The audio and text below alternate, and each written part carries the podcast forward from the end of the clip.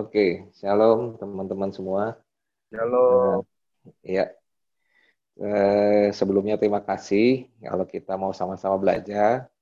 Sekali lagi, uh, apa yang saya dapatkan, saya juga dapat dengan gratis. Maka saya juga bagikan dengan gratis juga. Ya, saya dapatkan dari kakak pembina saya, saya belajar dari dia, dan kemudian saya juga suruh diminta untuk membagikan. Karena waktu kita membagikan kita sedang belajar juga. Jadi teman-teman silakan.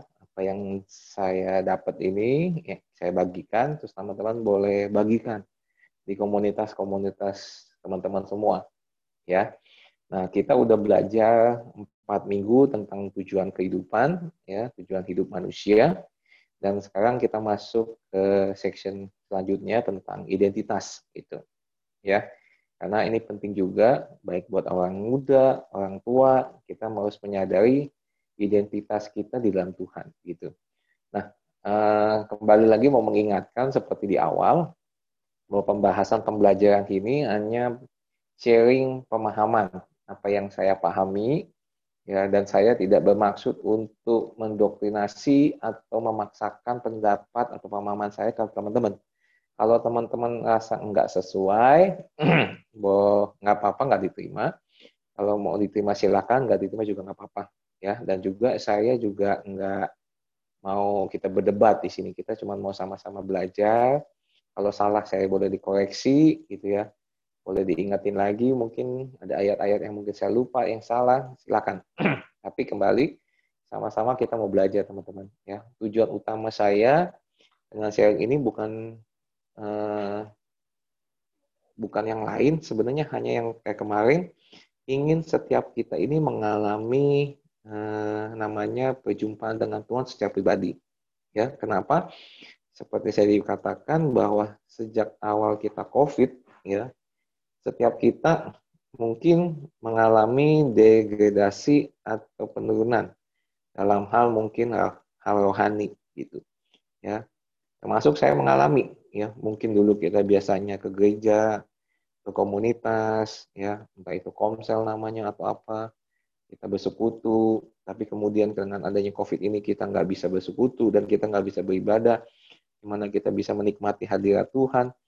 Nah, memang ada sesuatu yang perlu kita pikir ulang teman-teman. Bahwa hadirat Tuhan dan keberadaan rohani kita itu itu semuanya tergantung diri kita bukan tergantung gereja, bukan tergantung gembala, bukan tergantung ketua sel atau siapa pun, tapi tergantung kita. Ya. Apalagi kita sebagai pemimpin-pemimpin muda, gitu ya.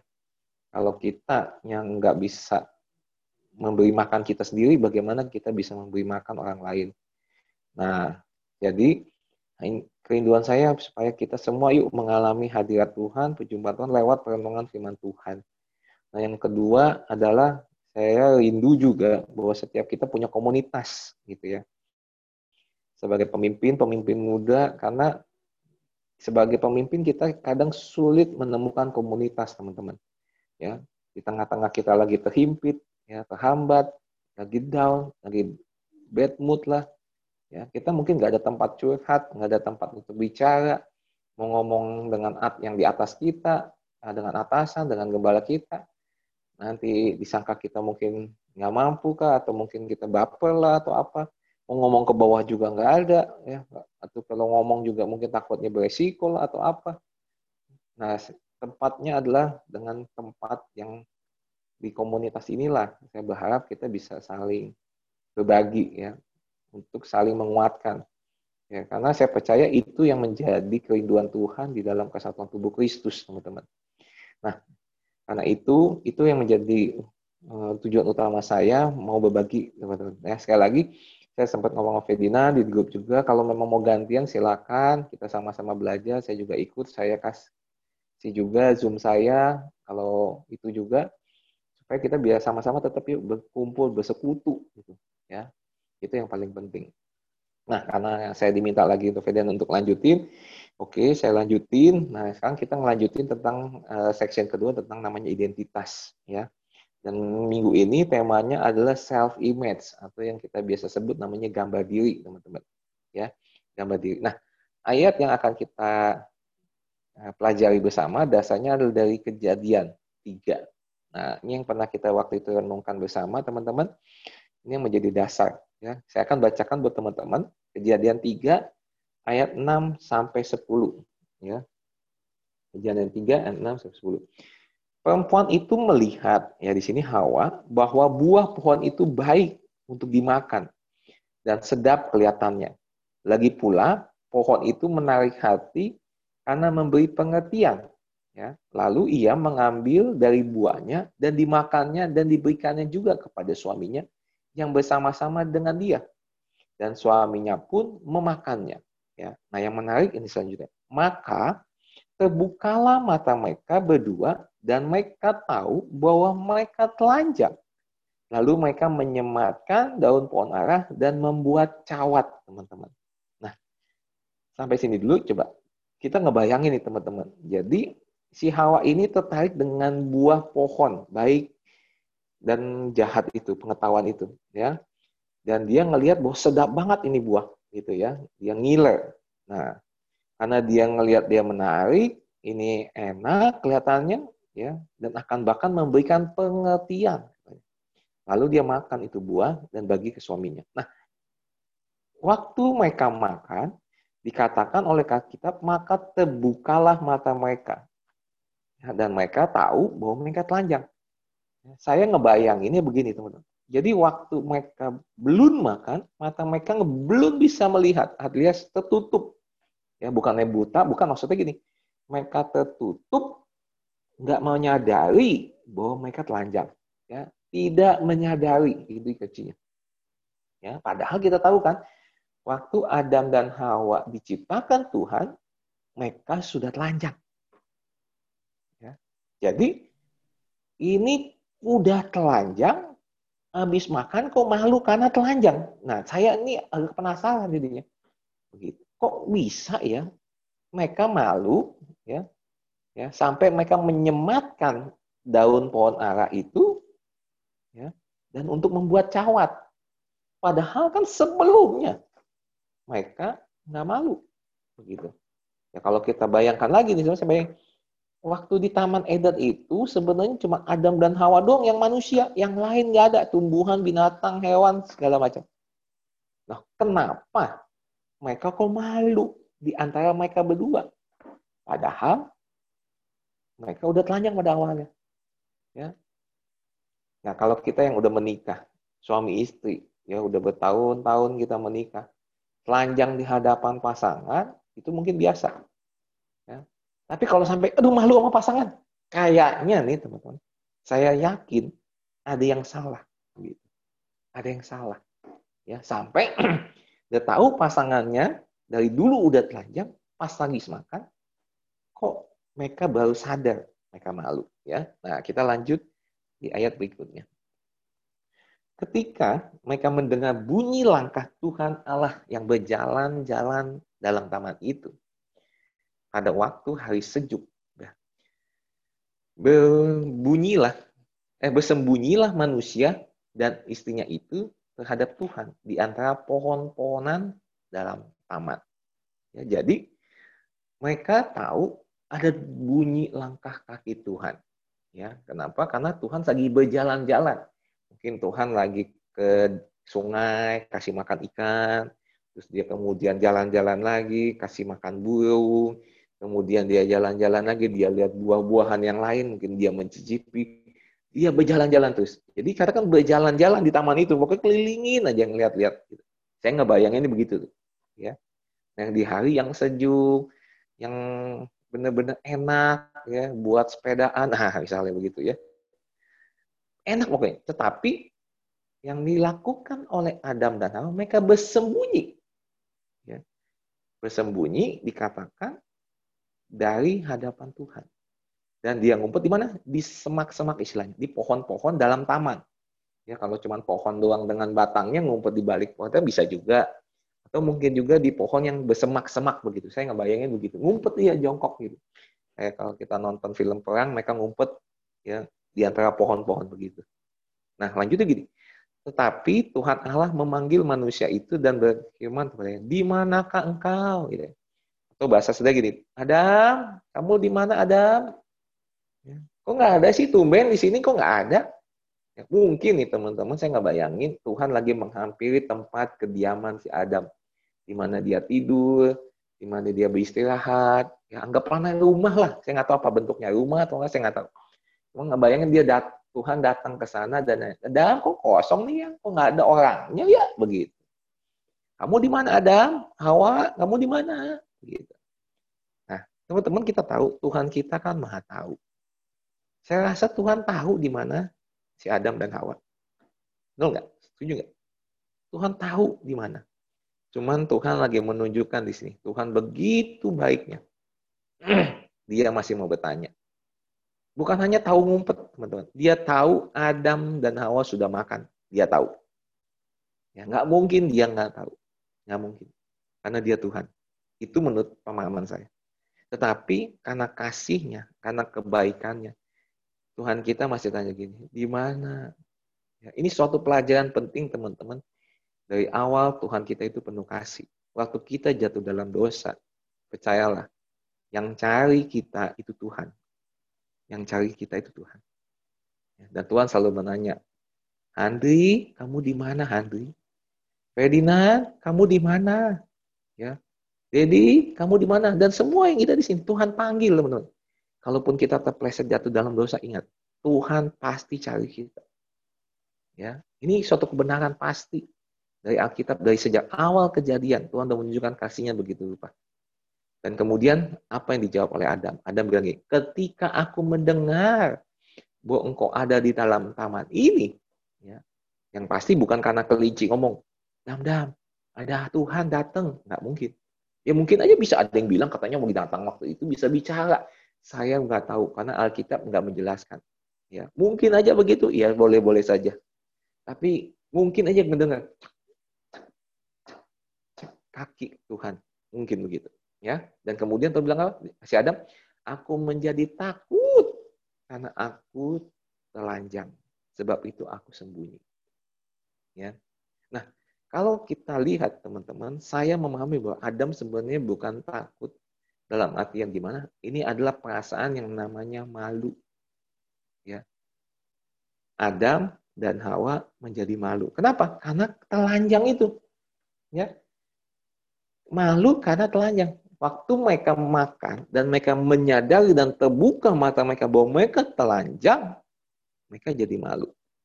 Dan saya ngelihat malunya ini malu yang bukan biasanya. Dalam arti kata gini, kalau misalnya saya mandi, terus pintu kamar mandi saya roboh, gubah, gitu ya.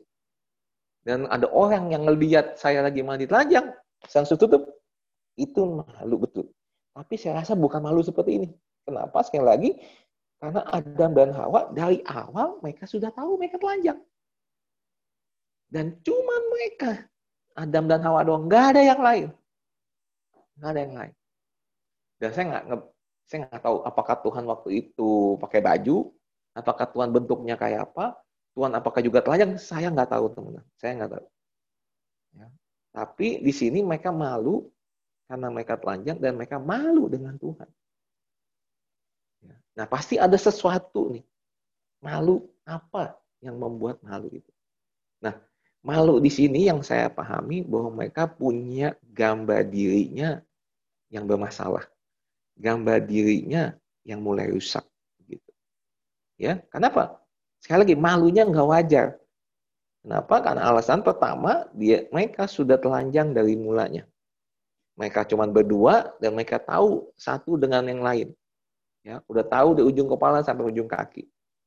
Ya. Dan mereka malunya mereka malu ketemu Tuhan karena mereka telanjang.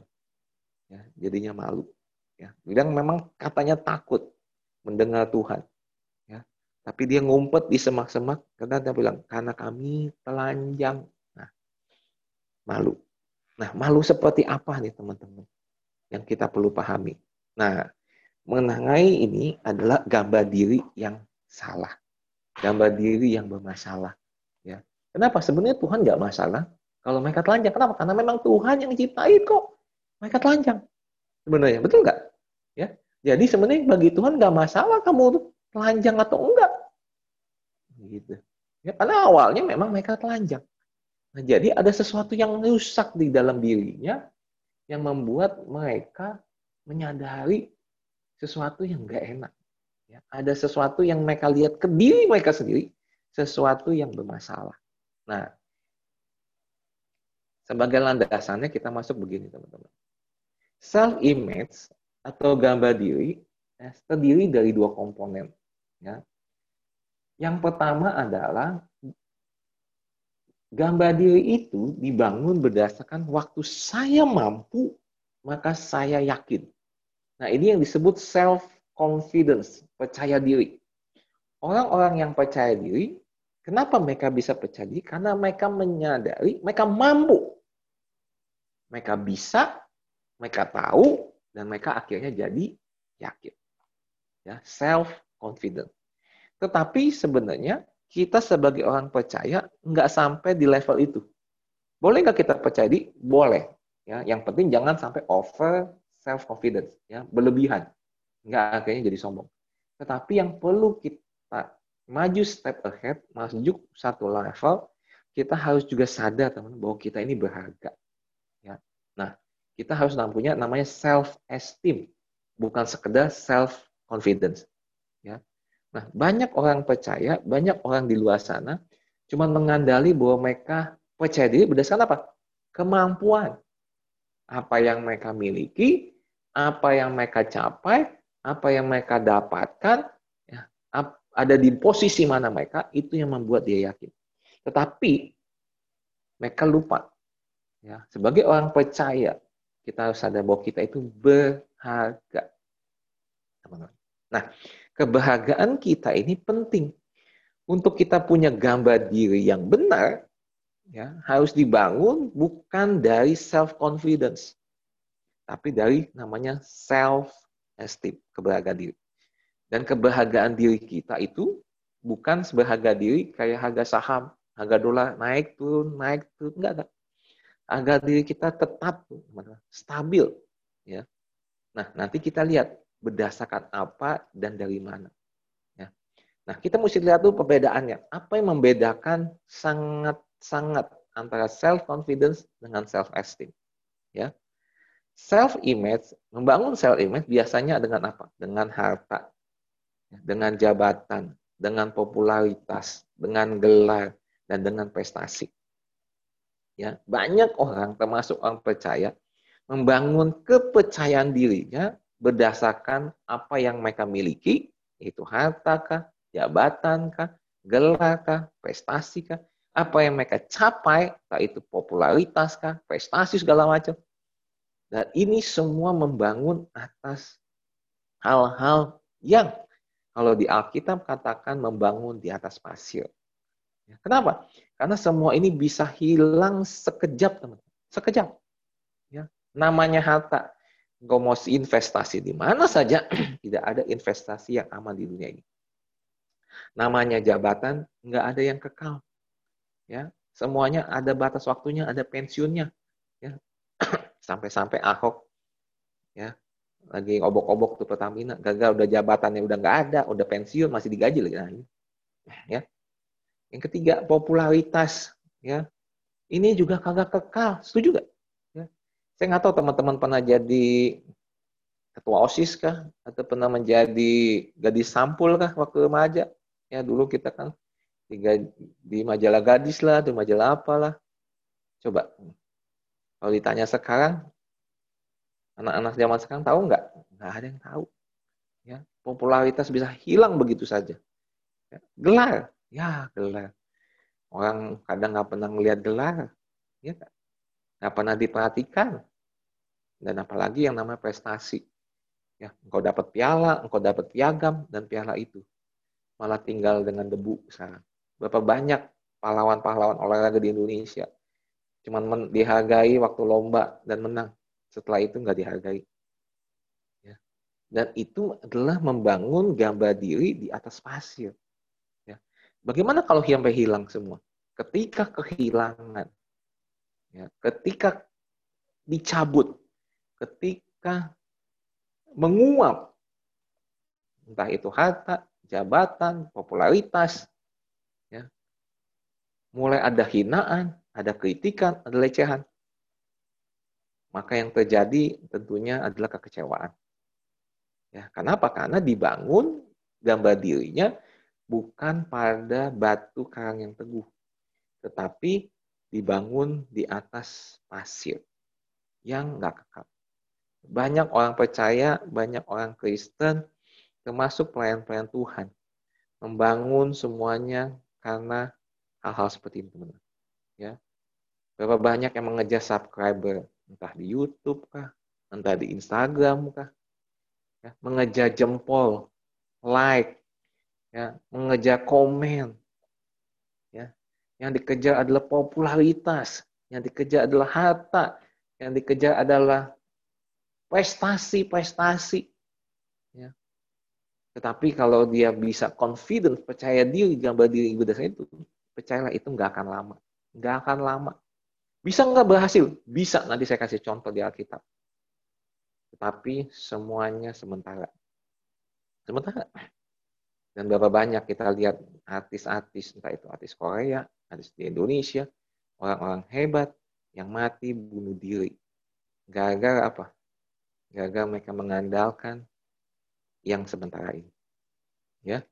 Nah, jadi kita harus benar-benar shifting bukan dengan percaya diri kita atau self confidence kita, tapi kita mesti dengan self esteem kita, teman-teman. Ya. Nah, self esteem sangat-sangat berbeda ya dengan yang namanya self confidence. Nah, self esteem ini adalah saya sadar saya berharga. Ya. Sekali lagi, ini sebuah kesadaran, teman-teman, kesadaran penuh. Ya, harga kita nggak berubah. Ya, di mata Tuhan kita itu begitu berharga. Ini yang perlu kita sadari.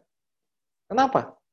Kan, karena Tuhan mau datang ke dunia yang fana, yang penuh dosa. Ya, dia mau menebus kita. Itu alasannya karena kita berharga. Ya, kita makhluk yang paling mulia sekali lagi. Ini pelajaran section 1. Kita begitu berharga di mata Tuhan. Makanya Tuhan berikan sebuah tujuan kehidupan. Ya, dan tujuan itu nggak akan pernah gagal oleh siapa pun oleh apa pun. Kita berharga dan kebahagiaan kita itu tetap nilainya, teman-teman. Nggak berubah. Ya, ibarat saya kasih contoh begini. Mungkin kemarin saya pernah ngomong, saya lupa-lupa ingat. Kalau saya nih teman-teman dikasih belian, misalnya sama siapa di sini, ya, sama Kokris, yang harganya 10 miliar.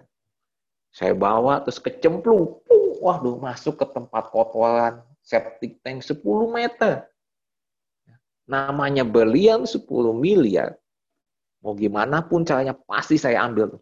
Kenapa? Karena waktu kecemplung ke tempat kotoran septic tank itu, saya tahu itu belian nggak akan berkurang harganya, nggak akan berkurang. Kenapa? Tinggal dibersihin, tinggal dilap, bus, mengkilat. Dijual tetap 10 miliar. Saya pasti berusaha bagaimanapun caranya untuk diambil tuh. Ya, nah kita itu begitu berharga teman-teman. Ya, saya percaya nggak ada orang yang punya belian 10 miliar nyemplung ke septic tank terus dibiarin aja. Ah udah dah, bodo amat. Ya kalau dia, dia triliunan sih mungkin iya. Tapi kalau duit dia pas-pasan. Tapi saya rasa juga orang yang kaya pun mana ada sih orang yang gampang puas. Pasti tetap diambil tuh. Pasti. 10 miliar bayangin. Ya. Kalau orang yang menghargai sesuatu, wah pasti diambil. Jadi teman-teman, kita ini berharga. Berharga kita enggak naik tuh. Ini berdasarkan kesadaran. Kesadaran kita bahwa kita, wah kita ini berharga loh. Enggak ada yang menyaingi, enggak ada yang kita berharga. Gitu. Nah, bagaimana kebahagiaan kita bisa dibangun teman-teman? Kebahagiaan diri kita karena Tuhan mengasihi kita. Ya. Kebahagiaan diri kita dibangun karena Tuhan mengasihi kita, itu yang paling penting. Kita berharga bukan karena hebat kita, bukan kuat gagah kita, bukan prestasi kita, enggak ada. Semua karena Tuhan melihat kita berharga. Udah itu aja. Dia mengasihi kita, dia mencintai kita. Itu kebahagiaan kita. Nah karena itu, apa pun yang kita kerjakan dalam kehidupan kita, baik itu pekerjaan dan pelayanan, ya, bukan itu yang membangun diri kita. Enggak. Engkau boleh nggak dikenal, engkau boleh nggak diketahui, engkau mungkin nggak punya apa-apa. Tapi waktu engkau percaya punya gambar diri yang benar dengan kebahagiaan diri yang benar, teman-teman. Saya percaya suatu saat nanti Tuhan akan percayakan sesuatu yang lebih besar. Amin. Nah, kalau gitu, kita harus begini. Kita harus benar, saya sadar diri saya berharga. Ini yang membuat kita punya self-esteem yang sehat, healthy self-esteem. Ya, kalau sampai kita nggak sadar, teman-teman, bahwa kita berharga, kita punya low self-esteem. Ya, ini istilah di dalam psikologi. Mungkin bagi Ferdinand yang sekolah psikologi mungkin pernah memahami ini. Ya, ini cuman saya dapat-dapat sedikit lah. Ya. Health self-esteem berarti dia bukannya gambar dirinya sehat, kebahagiaan sehat enggak, tapi kesadaran, dia sadar. Oke, saya sadar saya berharga. Tapi kalau orang yang nggak sadar kebahagiaan dirinya dan dibangunnya berdasarkan prestasi-prestasi dia, ya popularitas dia, itu namanya dia belum sadar. Artinya dia low self esteem. Ya. Nah, apa bedanya? Nah, kalau dia nggak sadar ya, orang yang nggak sadar dirinya berharga, ciri-cirinya begini teman-teman. Ya. Dia takut mengambil resiko. Ya, dan takut gagal karena takut disalahkan. Ya. Berapa banyak ada anak-anak Tuhan ya ditunjuk kamu ya tugas ini ya aduh jangan saya deh saya nggak bisa ya gitu. Udah jangan saya deh pak. Udah kamu aja. Soalnya nggak ada orang lain lagi. Kamu pasti bisa. Ya udah.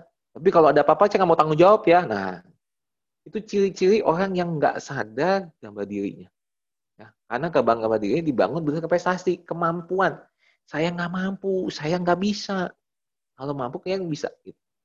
Dan sering kali juga orang yang tidak sadar harga dirinya, dia itu mudah putus asa saat gagal.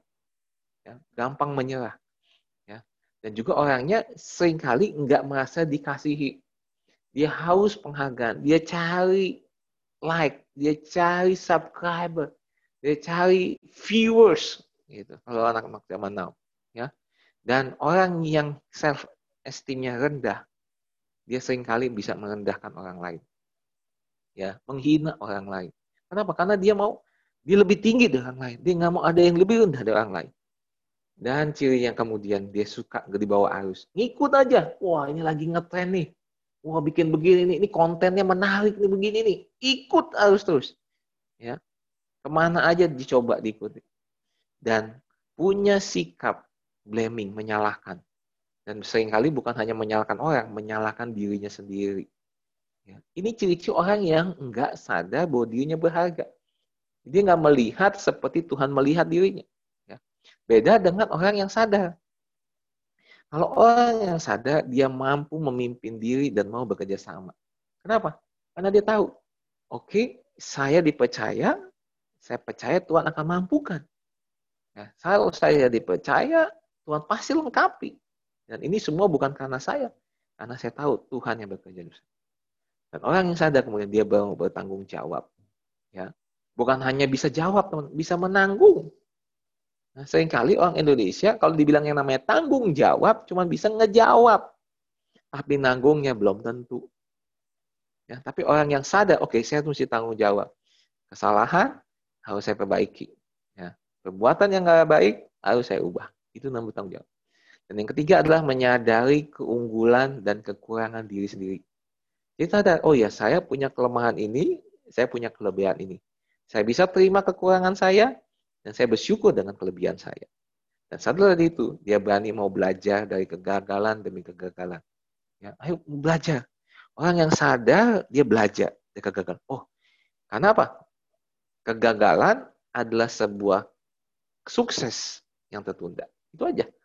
Nah itu orang yang sadar di, oke, okay, saya tetap berharga, ya, karena saya di mata Tuhan adalah pribadi yang berharga. Istilahnya tuh beingnya saya, kita being, ya, beingnya kita itu di mata Tuhan tetap berharga. Ya, waktu kita jatuh dalam dosa, waktu kita gagal teman-teman, ya, itu bukan di being, itu di doing. Ya, dan sering kali waktu kita doingnya salah, kita ngelihat being kita juga salah. Padahal enggak. Tuhan memang lihat kita doingnya salah, melakukan dosa. Dan sampai sekarang Tuhan melihat dosa itu sebagai sebuah pelanggaran. Dan Tuhan benci yang namanya dosa. Tetapi Tuhan cuma ngeliat doing kita, bukan being kita. Being kita tetap berharga di mata Tuhan. Tapi karena doing kita salah, Tuhan mau engkau bertobat. Nah, itu kata dari doing yang salah itu. Ya. Nah, orang yang sadar, dia memaklumi kesalahan orang lain. Kenapa dia sadar? Dia juga manusia biasa. Kalau orang sampai salah, kita bisa memaklumi. Ya, dan mampu memberikan solusi. Kenapa? Karena dia tahu, ayo mesti bangkit, eh, cari jalan keluar, cari solusi. Ya. Dan dengan demikian orang-orang yang sadar, dia cerdas secara emosi. Ya. Nggak gampang marah, nggak gampang tersinggung, nggak baperan, dan sebagainya. Dan orang ini juga nggak terbawa arus. Dia tahu apa yang harus dikerjakan. Dia tahu apa yang harus dilakukan. Ya. Nah inilah orang-orang yang sadar dirinya berharga. Nah, teman-teman, saya sadar saya berharga. Ya. Orang-orang seperti ini, ya, kalau dirangkum, punya tiga kelebihan ini. Ya. Orang yang healthy self-esteem, dia bisa menghargai waktu, dia bisa menghargai orang lain, dan, dan dia mau mengembangkan potensi dirinya sendiri. Nah, termasuk maksudnya menghargai dirinya sendiri. Ya. Jadi kita perlu sadar teman-teman sebagai orang percaya, sebagai pemimpin, bahwa kita itu berharga di mata Tuhan. Bukan apa yang kita bisa lakukan, bukan. Ya, itu semua sementara itu bisa digantikan sama orang. Ya. Tetapi kebahagiaan diri kita ini membuat kita nanti bisa memiliki kapasitas yang jauh lebih besar dibanding dengan percaya diri kita. Waktu kita punya self esteem yang baik, teman, yang sehat, Ya, saya percaya pasti kita bisa mencapai prestasi. Kita mencapai jabatan yang Tuhan mau. Kita punya mungkin popularitas. Tapi semuanya itu bukan berdasarkan apa karena kita mampu. Bukan. Tapi kita menyadari bahwa kita berharga di mata Tuhan. Dan inilah yang Tuhan inginkan untuk saya lakukan. Dan semuanya untuk kemuliaan nama Tuhan. Nah inilah ciri-ciri orang yang punya self-esteem yang sehat. Ya. Sadar akan kebahagiaan dirinya. Sadar bahwa dirinya adalah tebusan Tuhan. Ya. Nah, jadi ini yang perlu kita katakan. Ya. Saya ajak teman-teman kita baca sama-sama. Saya terima kebahagiaan diri dari Sang Pencipta. Ya. Mulai mana? Ima Gode. Diciptakan serupa, segambar Allah. Itu yang menjadi identitas kita. Jadi dari sejak semula sebenarnya. Ya, kebahagiaan diri kita itu serupa dan segambar dengan Allah. Ya. Ini harus kita pegang baik-baik. Engkau dan saya ini begitu berharga. Kenapa? Karena diciptakan serupa dan segambar. Dan hanya manusia yang diciptakan serupa segambar. Ingat. Ya, malaikat tidak diciptakan serupa dan segambar. Enggak. Jadi kalau boleh saya katakan, malaikat posisinya lebih rendah daripada kita. Kita jauh lebih tinggi. Kenapa? Kita diciptakan serupa, segambar dengan Allah. Makanya kita begitu berharga, teman Begitu berharga. Ya. Kenapa Tuhan sampai mau datang ke dunia menebus kita? Karena kalau enggak, manusia yang berdosa dan iblis melihat bahwa Allah itu payah. Allah itu nggak bisa apa-apa. Makanya dia mau tebus manusia, dipulihkan gambar dirinya. Supaya menyadari ini loh manusia yang serupa dan segambar dengan Allah. Nah ini yang harus menjadi identitas kita. Identitas yang diberikan, bukan yang kita peroleh. Bukan. Bukan karena usaha kita, tapi diberikan ini anugerah, teman. Anugerah. Ya. Jadi, mari. Hari ini, minggu ini, kita mau menyadari ini, teman-teman. Bahwa engkau dan saya berharga diri. Karena diberikan identitas dari Tuhan sejak semula. Bahwa engkau dan saya menjadi orang-orang yang serupa dengan segambar dengan Allah. Ya. Nah, tetapi sayangnya identitas kita itu sudah dirusak baik dari waktu kecil terutama maupun sampai sekarang ini. Mungkin banyak yang dibully, dihina, dikata-katain lah. Ya. Dan identitas, ya, pemberian makna, memang itu menjadi kompetensi manusia pada umumnya. Tetapi sayangnya kompetensi untuk memberikan makna kepada manusia sering kali dipakai untuk merusak. Dipakai untuk menghina. Dipakai untuk menjelekan. Sehingga identitas manusia banyak yang rusak. Ya, tentu memang karena dosa. Karena dosa manusia akhirnya jadinya melakukan sesuatu yang tidak tidak Tuhan kehendaki. Ya. Dengan apa? Menghina sesamanya. Padahal tahu masa sama manusia adalah ciptaan yang mulia, yang segambar dengan Allah. Ya. Nah, saya kasih contoh nih teman-teman. Teman-teman mungkin sudah tahu. Namanya Thomas Alva Edison. Ya. Dia waktu kecil sekolah, waktu di jam pelajaran sekolah, tiba-tiba gurunya kasih surat ke dia, ya, kemudian dia disuruh pulang. Katanya begitu ceritanya. Jadi waktu dia pulang, dia seneng, dia pulang lah. Ketemu ibunya, dan kemudian dikasih ibunya surat. Ibu, ini surat dari ibu guru. Ya, dia kemudian taruh tinggalin ibunya, dan ibunya kemudian baca. Pas dibaca, inti suratnya begini. Ibu Thomas, terima kasih sudah menyekolahkan anak ibu di tempat kami. Ya, tapi mulai besok, Thomas nggak perlu sekolah lagi. Karena Thomas ya dianggap nggak dapat mengikuti. Ya, begitu. Intinya pokoknya besok jangan sekolah lagi. Ya. Nggak, nggak, ini sekolah bukan tempatnya Thomas. Ya. Mungkin dianggap Thomas terlalu jenius gitu. Begitu. Dan ibunya cuma simpan itu surat dan berkata, Thomas, ya ibu, katanya. Mulai besok kamu nggak usah sekolah lagi. Oh, kenapa ibu? Nggak apa-apa, biar ibu yang jadi gurunya. Ibu yang ngajarin kamu. Teman-teman, ini rasanya nggak enak sebagai seorang ibu. Saya pernah ngalamin. Kapan? Waktu anak saya yang kecil, mas saya masukin ke TK.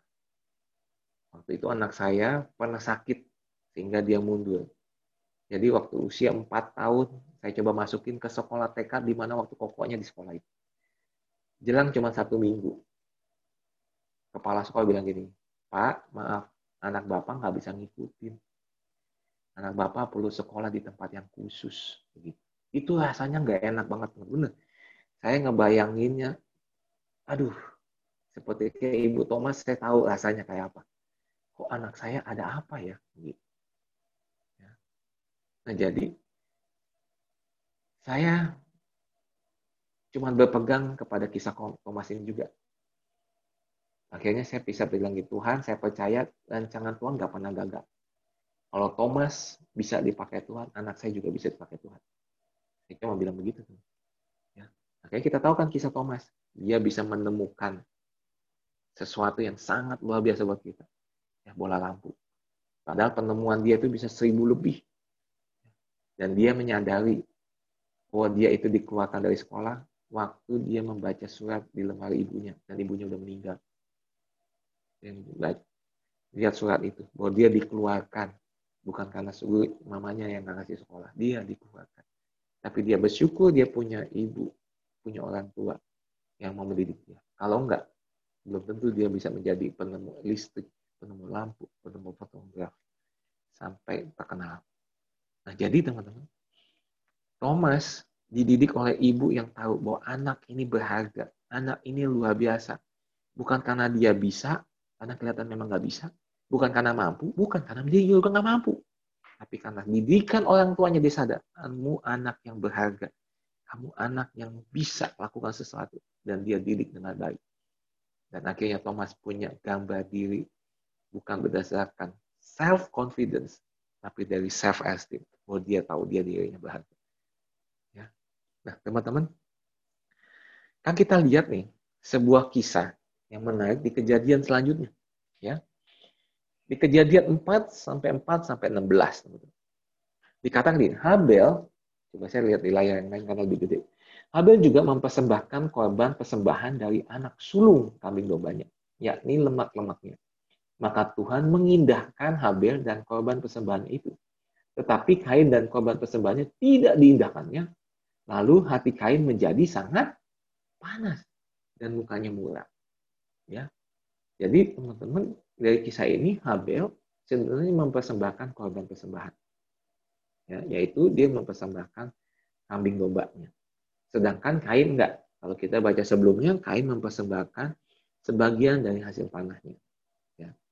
Dan kalau saya renungkan, kenapa Kain bisa panas hati?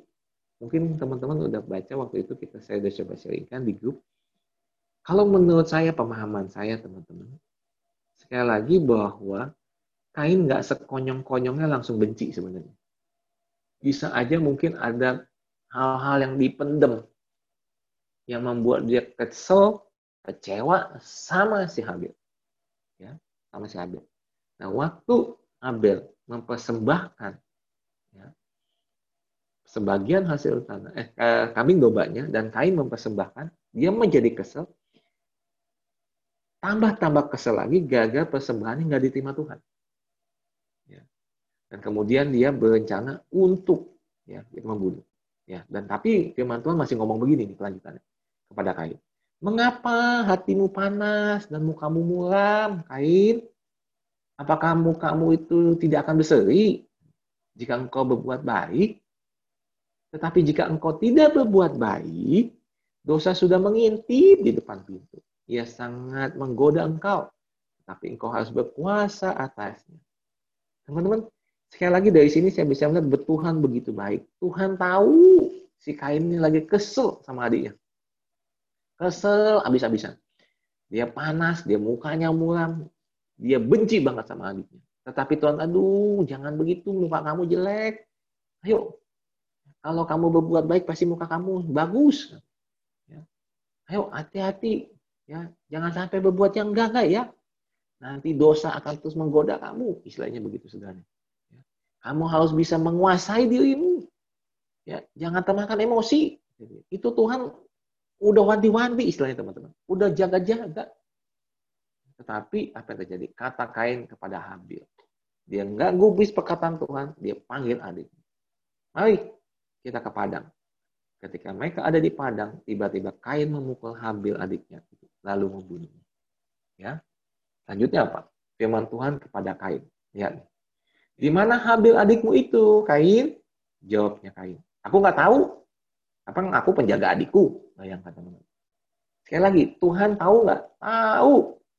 Tahu kalau uh, si Habil udah mati. Tahu Habil dibunuh. Dia tahu. Tapi sekali lagi, Tuhan masih bertanya. Habil, eh, Kain, Habil di mana? Bayangkan. Begitu sabarnya, saya bilang, itu Tuhan, engkau begitu sabar ya. Dan firman Tuhan nih sekali lagi. Dia berkata apa? Yang telah kau perbuat ini? Adalah adikmu itu berteriak kepadaku dari tanah. Maka sekarang terkutuk engkau. Terbuang jauh dari tanah yang mengangkat mulutnya untuk menerima darah adikmu itu dari tanganmu. Apabila engkau mengusahakan tanah itu, maka tanah itu tidak akan memberikan hasil sepenuhnya lagi kepadamu.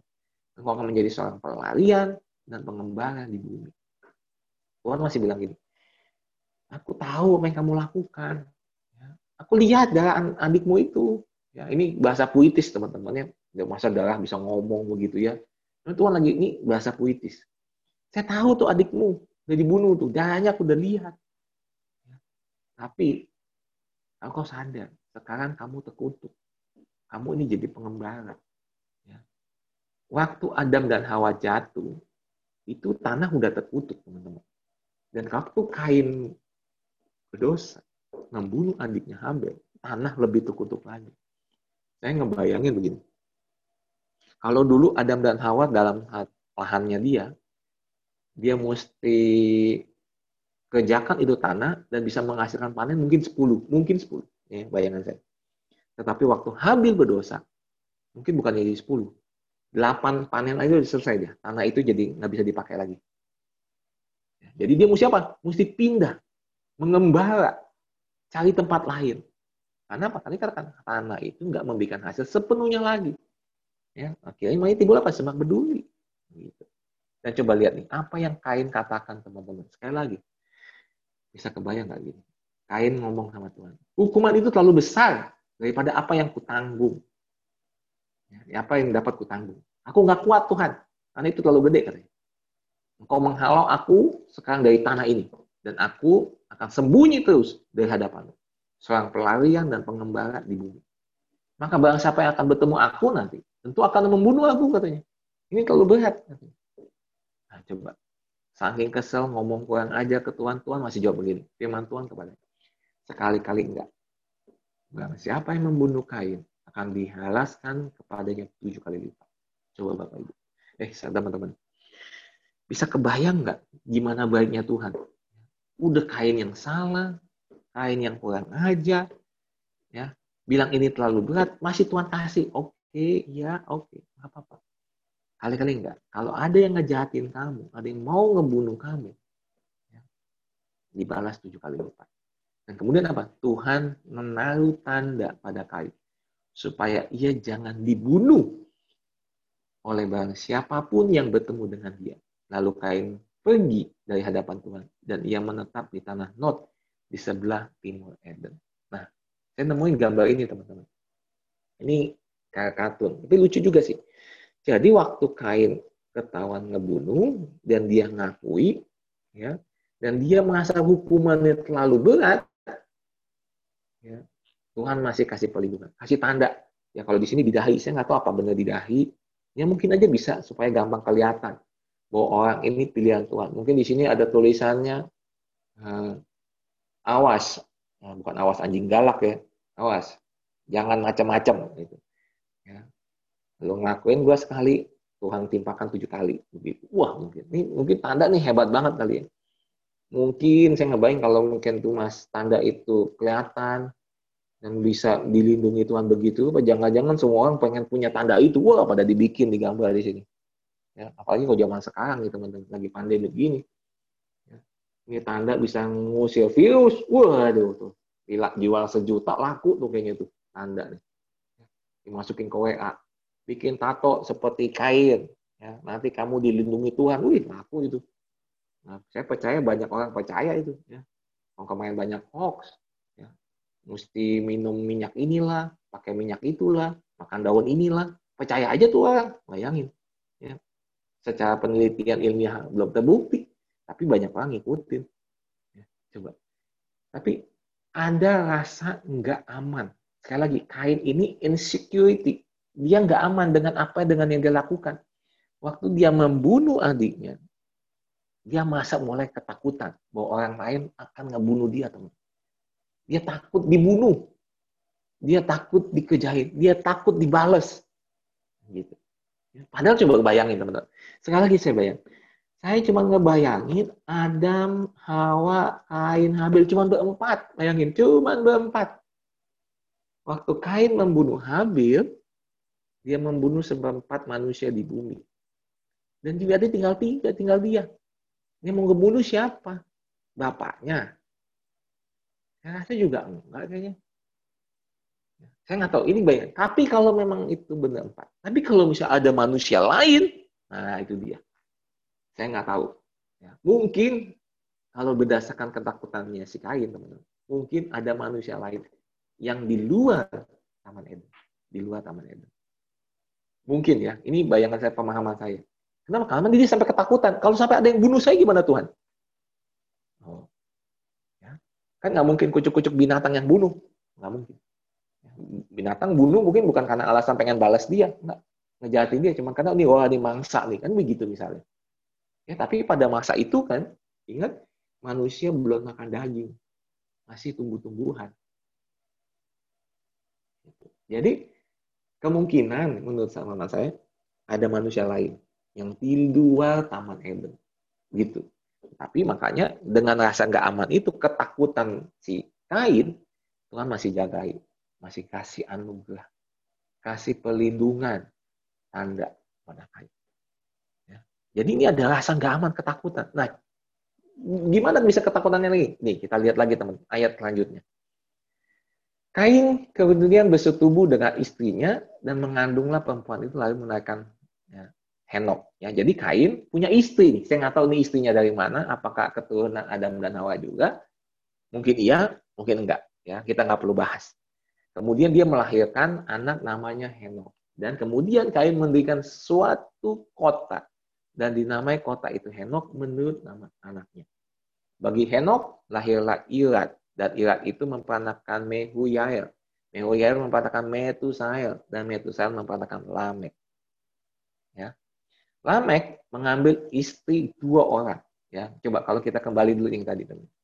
Kenapa si Kain membangun sebuah kota? Pasti karena nggak aman. Dan kenapa nama kotanya, nama anaknya?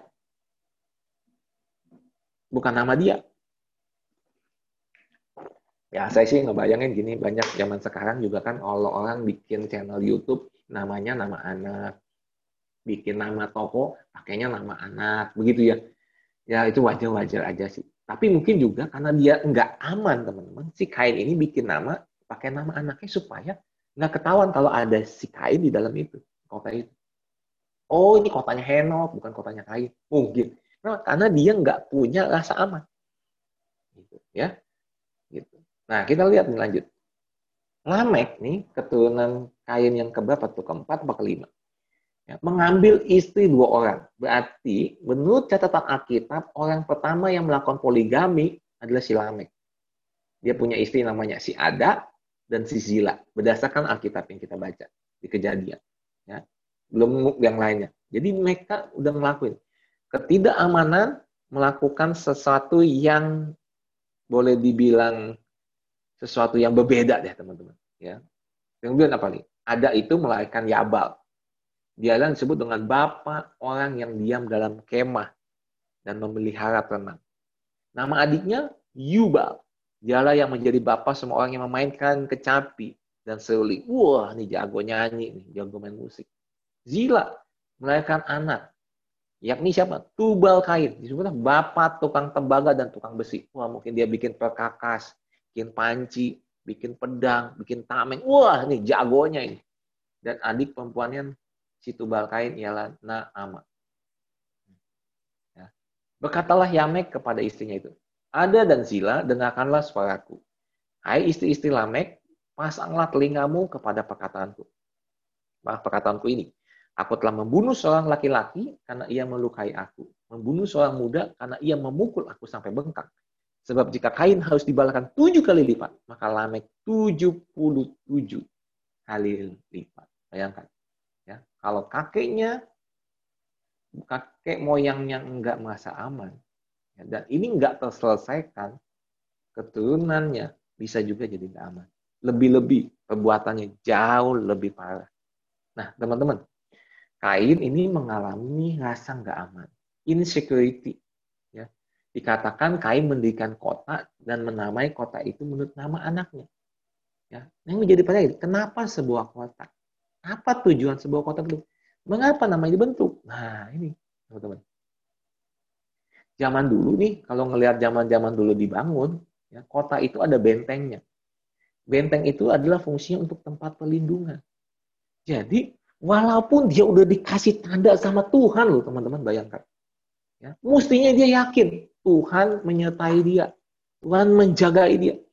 Tapi karena gambar dirinya berdasarkan apa yang dia perbuat, bukan berdasarkan apa kata Tuhan.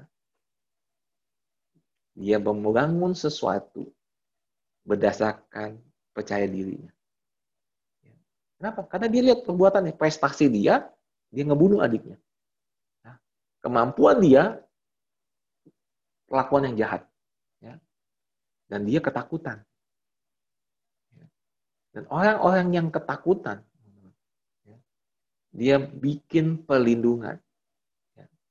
Nah, untuk dipulihkan bukan dengan membangun sesuatu, tapi dipulihkan harus kembali self esteem kita. Lihat ya, si Kain padahal Tuhan sendiri yang ngomong. Nih, aku kasih tanda ke kamu, Barang siapa yang membunuh dan menjahati, kamu akan dibalas tujuh kali lipat. Tapi dia tetap nggak percaya. Kenapa? Karena dia nggak pegang perkataan Tuhan. Yang dia pegang, dia lihat bahwa dia memang udah berdosa. Berapa banyak orang Kristen masih tetap tinggal di dalam hal-hal yang membuat dia nggak berharga karena dia malah mengingat selalu perbuatan dia dan dia nggak ngelihat kekayaan salib. Teman-teman. Banyak orang Kristen seperti Kain. Udah jatuh dalam dosa, tapi dia tetap membangun sesuatu untuk menutupi dosa itu. Ya. Banyak. Orang Kristen, orang percaya, hamba Tuhan. Boleh dikatakan berprestasi, menghasilkan sesuatu. Tetapi untuk menutupi sesuatu. Tapi sebenarnya dia lupa bahwa dia sudah ditebus Tuhan. Tuhan mengasihi kita. Tuhan melihat kita berharga. Itu yang membuat kita. Ya. Nah jadi orang-orang yang insecurity sering kali bisa membuat sesuatu prestasi yang luar biasa. Coba lihat. Lamek memulai poligami pertama berdasarkan Alkitab. Ya. Yubal, Yabal, bapak apa? Kemah dan ternak. Ya, kan? ya. Berarti kalau dulu dia suka berpindah-pindah, dia bikin kemah, dia nyediain bahannya, dia siapin pasaknya, dan yang nyediain ternak-ternak, ya. Seperti si Habel mungkin untuk mempersembahkan ke Tuhan. Bisa dibilang ini, waduh, kalau kema ini mungkin kayak ini bos properti. Ya. Kalau zaman sekarang mungkin siapa bos properti? Sinamas kah? Ya, Sedagung Dayu kah? Ya. Yubal, bapak musik kecapi seruling. Wah, keturunan kain. Lihat, berprestasi luar biasa. Musik. Ya. Kemudian tubal kain, bapak logam, tembaga, dan besi. Kalau dilihat nih, saya memperhatikan gitu kan, yang dihasilkan semua hanya untuk menutupi rasa nggak amannya. Kemah, ya. termasuk bikin kota, ya, mungkin buat pelindungan, ternak, untuk mempersembahkan korban terus kepada Tuhan. Kenapa? Rasa bersalah. Kecapi suling, ya musik supaya apa? Tenang, jangan pikiran. Ya, berapa banyak orang juga kalau misalnya lagi stres dengerinnya musik, dan logam tembaga dan besi. Apa? Bikin senjata, bikin hal-hal membuat melindungi dirinya, mungkin baju perang, segala macam. Ya, mungkin zaman itu berarti kalau udah ada besi, udah ada tembaga, berarti api udah ketemu, teman. Api udah ketemu itu. Gimana bisa bentuk sesuatu kalau nggak ada api? Ya, jadi mereka berprestasi, iya, tetapi dasarnya bukan karena kebahagiaan diri, tapi karena insecurity.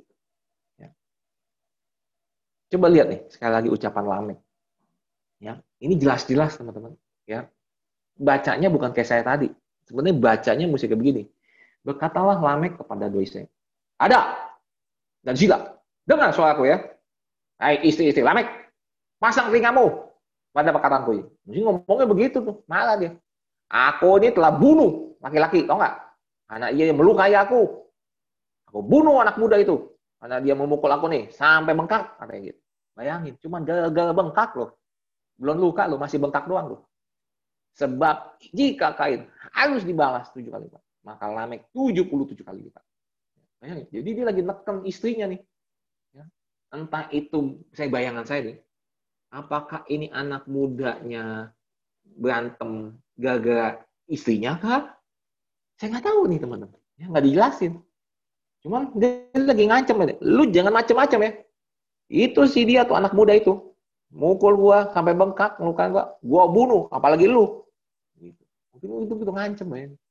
Orang yang nggak aman, dia akan berusaha menekan orang lain ya, dalam artian supaya merasa dia aman. Padahal nggak akan pernah aman. Dan orang yang insecurity selalu mengancam. Ya. Orang yang menghakimi akan menghakimi. Kenapa? Untuk menghilangkan rasa sakit itu dilampiaskan ke orang lain. Dilampiaskan. Ya. Dan membuat prestasi-prestasi untuk menjagai dirinya. Ya. Berprestasinya nggak masalah. Nggak ada yang salah dengan prestasi. Cuman kalau atas dasar sakit, ya, atas dasar salah, nah, teman-teman, ini menjadi sesuatu yang berbahaya. Berapa banyak orang gini, ya, lagi ribut sama saudara, sama teman sepelayanan, namanya. Gua buktiin, emang gua nggak bisa. Gua kerja keras. Uh, benar nggak debat? Nggak ngomong sinetron deh, kenyataan juga banyak. Orang yang berusaha kerja keras, bangun bisnis, bangun pelayanan, atas dasar apa? Dulu pernah dihina, dulu diejek-ejek, ya, dulu direndahkan, dan dia kemudian kecewa. Bisa nggak berprestasi? Bisa tetapi dasarnya enggak kuat. Ya, enggak kuat. Mau dia udah bangun apa pun, terus ada orang yang hina, dia coba buktiin diri lagi. Bukan berdasarkan kebahagiaan diri. Bukan. Nah, kita seorang percaya, sering kali nih orang Kristen dibangun cuma berdasarkan apa yang kita bisa lakukan, apa yang bisa kita miliki. Padahal enggak, Tuhan ngelihat kita bukan kemampuan kita. Ya, kita juga diselamatkan bukan karena hebat kita, teman-teman. Jadi kita mesti melihat seperti Tuhan melihat kita kebahagiaan diri kita karena Tuhan menciptakan serupa dan segambar. Dan waktu kita mendapatkan anugerah keselamatan itu, karena dia melihat kita begitu bahagia. Bukan karena kuat gagah kita, bukan. Dan jangan sampai kita membangun pelayanan karena sakit hati. Jangan teman-teman. Berbahaya. Ya. ya, engkau bisa terkenal. Engkau punya harta banyak. Iya, engkau punya jadi jabatan yang tinggi. Iya, bisa. Tapi bukan itu yang Tuhan mau. Bukan itu. Ya. Jadi sekali lagi, keturunan Kain dan Set jauh berbeda. Keturunan Kain, keturunan yang berprestasi. Kenapa? Karena takut dihina.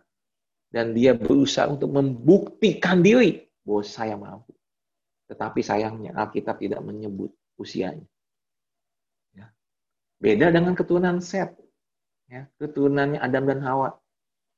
Set ada keturunannya itu namanya Nuh. Dia berprestasi? Iya. Dia berhasil membangun bahtera sesuai dengan kehendak Tuhan. Berprestasi. Pada zaman itu belum pernah ada banjir dan hujan. Tetapi waktu dia bisa membangun perahu, itu suatu prestasi. Dan itu prestasi karena kasih karunia Tuhan. Dan lihat, keturunan Set semuanya ditulis umurnya umur berapa. Ya. Karena usia, waktu, umur. Itu penting di mata Tuhan. Ya. Nah, jadi teman-teman, engkau mau jadi keturunan siapa? Mau jadi keturunan Kain kah? yang nggak punya rasa aman, yang dibangun berdasarkan cuma percaya diri, berdasarkan karena kita mampu, maka kita yakin, atau kau dibangun hidupmu berdasarkan self-esteem, kebahagiaan diri kita di hadapan Tuhan. Ya. Hari ini kita belajar sesuatu yang penting ini, tujuannya adalah supaya teman-teman, hal yang mendasar, jangan bangun gambar diri kita, identitas kita berdasarkan apa yang bisa kita lakukan kemampuan kita. Bukan. Apa yang kau miliki, apa yang bisa kau kerjakan, apa yang kau tahu. Bukan. Gambar diri kita dibangun karena kebahagiaan diri kita di hadapan Tuhan. Sebab kalau engkau bangun berdasarkan hal-hal yang sementara itu, kita akan sama seperti kain nasibnya. Ya. Nggak akan pernah aman. Nggak akan pernah percaya Tuhan. Nggak pernah yakin dengan kehidupan ini. Nggak akan pernah yakin. Dan terus menunjukkan sesuatu supaya jangan sampai dihina, jangan sampai ditolak, jangan sampai gagal, ya terus dibangun. Tetapi Tuhan nggak menghargai. Nah, pagi itu bagaimana sekarang memulihkan ini yang penting. Kalau kita udah tahu nih, teman-teman mulai, waduh, selama ini yang saya kerjakan dalam pelayanan, saya coba menunjukkan diri, baik itu ke gembala saya, kepada orang yang saya tuntun, kepada siapa pun di sekitar saya bahwa saya mampu, saya bisa. Saya bisa khotbah, saya bisa ngajar, saya bisa nyanyi, saya bisa main musik dan sebagainya. Teman-teman, hari ini kita harus shifting. Ya. Engkau berharga di saat Tuhan. Ya. Identitas kita jangan dibangun atas itu semua. Itu semua bisa dihapus dalam sekejap, bisa digantikan dalam sekejap. Ya. Sehebat-hebatnya kita, masih ada yang lebih hebat. Setinggi-tingginya kita, masih ada yang lebih tinggi. Ya. Masih ada yang lebih tinggi. Nah, sekarang bagaimana memulihkannya? Yang pertama, teman, mesti ngakuin. Ya, dalam hati kita harus bertobat. Ya Tuhan, saya akui saya salah. Nah, selama ini saya ngebangun gambar diri saya, identitas saya, berdasarkan semua itu. Apa yang saya miliki, harta benda, jabatan, posisi, prestasi, apa yang saya mampu lakukan, ya kepintaran saya, kegantengan saya, ya, popularitas saya, kita mesti ngaku. Mesti ngaku dulu. Kalau nggak ngaku, nggak sadar diri, nggak bisa. Kesalahannya nggak diakui. Jadi mesti ngaku dulu. Oh iya, saya salah. Saya salah. Selama ini saya coba menunjukkan diri ya, dengan hal ini. Bohong, supaya orang tahu saya mampu, saya bisa. Saya yakin. Tetapi hari ini kita mesti ngakui, teman-teman. Ya. Bukan karena kepercayaan diri, tetapi karena kebahagiaan diri kita. Nah, yang kedua adalah mulihkan kesadaran kita. Ya, kenapa? Karena kembali lagi, ini sebuah kesadaran, teman-teman. Kesadaran. Harus disadarkan. Hei, ya, ayo, engkau bukan berharga karena kemampuanmu. Engkau berharga karena Tuhan yang melihat dirimu berharga. Ini penting buat kita saling mengingatkan. Setiap kita sebagai pemimpin-pemimpin muda. Ayo teman-teman. Ya, sadarkan diri kamu terus. Ya, bahwa kalau engkau sampai di titik ini sekarang dipercayakan sejauh ini, bukan karena kuat gagah kita. Tapi karena Tuhan yang mengizinkan. Mengizinkan. Nah, bagaimana memulihkannya? Ya, Efesus 1 ayat 4 sampai 7 teman-teman disadarkan tentang esensi yang namanya penciptaan. Kembali lagi diciptakan, ingat. Ya, serupa dan segambar itu. Nih, kita lihat. Di Efesus 1, ayat 4 sampai 7 kali ini. Sebab di dalam dia, Allah telah memilih kita sebelum dunia dijadikan. Supaya kita kudus dan tidak bercacat di hadapannya. Dalam kasih, ia telah menentukan kita dari semula oleh Yesus Kristus untuk menjadi anak-anaknya. Sesuai dengan kerelaan kehendaknya supaya terpujilah kasih karunia-Nya yang mulia yang dikaruniakannya kepada kita di dalam Dia yang dikasihnya. Sebab di dalam Dia dan oleh darahnya kita beroleh penebusan, yaitu pengampunan dosa. Menurut kekayaan kasih karunia-Nya yang dilimpahkan kepada kita dalam segala hikmat dan pengertian. Nah, ini yang harus dipulihkan. Sadar bahwa kita semua di dalam Yesus Kristus, di dalam Allah, telah memilih kita sebelum dunia dijadikan. Engkau dan saya setelah dipilih. Kita ini pilihan Tuhan. Ya, kita diselamatkan karena Tuhan yang memilih kita, bukan kita yang milih dia, bukan. Ya, supaya apa? Kita kudus dan tak pecacat di hadapannya. Ya, itu. Kita dipilih oleh Tuhan. Dan kemudian apa? Dalam kasih yang menentukan kita dari semula. Kita udah ditentukan dari semula jadi apa? Jadi anaknya, teman-teman. Jadi anaknya. Ya. Dan itu sesuai dengan apa? Kerelaan, kehendaknya, bukan kemauan kita. Supaya terpuji. Terpujilah kasih karunia-Nya yang mulia. Yang dikaruniakan yang kepada kita.